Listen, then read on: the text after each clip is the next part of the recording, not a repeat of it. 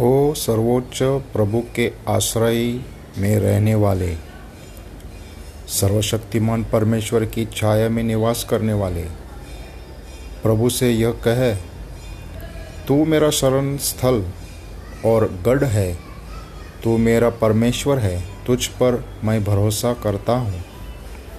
वह तुझे बहेलिए के फंदे से, घातक महामारी से छुड़ाएगा। वह तुझे अपने पंखों से घेर लेगा, तू उसके चरणों में शरण पाएगा।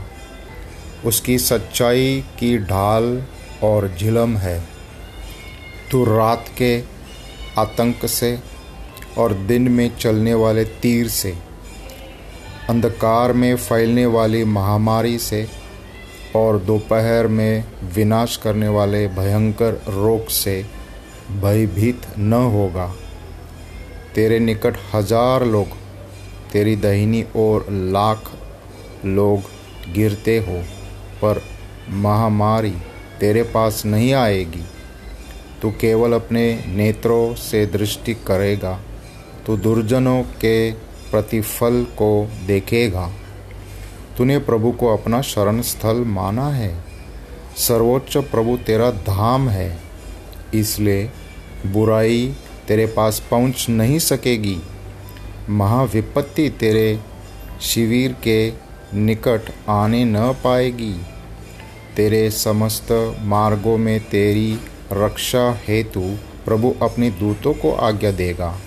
वे तुझे अपने हाथों पर उठा लेंगे, जिससे तेरे चरणों को पत्थर से ठेस न लगे। तू सिंह और सांप को कुचलेगा। तू युवा, सिंह और अजगर को पैर तले रौंदेगा। प्रभु कहता है, वह मुझ से प्रेम करता है, अतः मैं उसको छुड़ाऊँगा। वह मेरे नाम को जानता है, इसलिए मैं उसकी रक्षा करूँगा। जब वह मुझे पुकारेगा पुकारेगा, मैं उसे उत्तर दूँगा। संकट में मैं उसके साथ रहूँगा और मैं उसे मुक्त करूँगा और उसे महिमा विन करूँगा। मैं उसको दीर्घायु से तृप्त करूँगा और उसे अपने उद्धार का दर्शन कराऊँगा।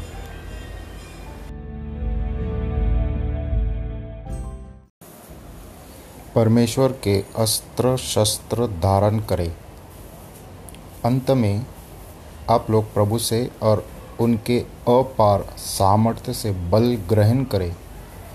आप परमेश्वर के अस्त्र शस्त्र धारण करें, जिससे आप शैतान की धूर्तता का सामना करने में समर्थ हो, क्योंकि हमें निरे मनुष्य से नहीं, बल्कि वर्तमान अंधकार के अधिपतियों, अधिकारियों तथा महाशासन, शासकों से स्वर्गिक क्षेत्र के दुष्ट आत्माओं से ही संघर्ष करना पड़ता है।